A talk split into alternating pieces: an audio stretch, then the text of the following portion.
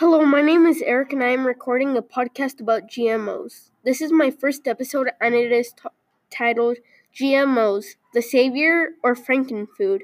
This week I've been researching information related to GMOs and have discovered potatoes made for Mars to the first salmon oversized.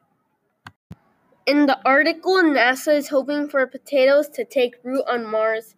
The central idea is the advantage of potatoes against other GMOs on Mars.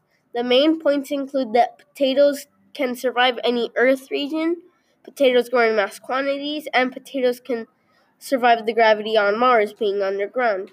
Furthermore, the author explains how NASA wants to have GMOs well, potatoes accustomed to Mars.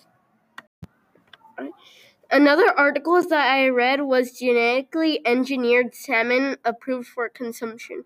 The author teaches that GMO fish are now approved for consumption. In addition, interviewed people are saying that the fish is safe to eat and little bits will come into stores. I'm still wondering about how many other GMO animals are out there in the world. I'm also wondering how do they affect the world? Some information I still need is what other GMOs are there. Thank you for listening.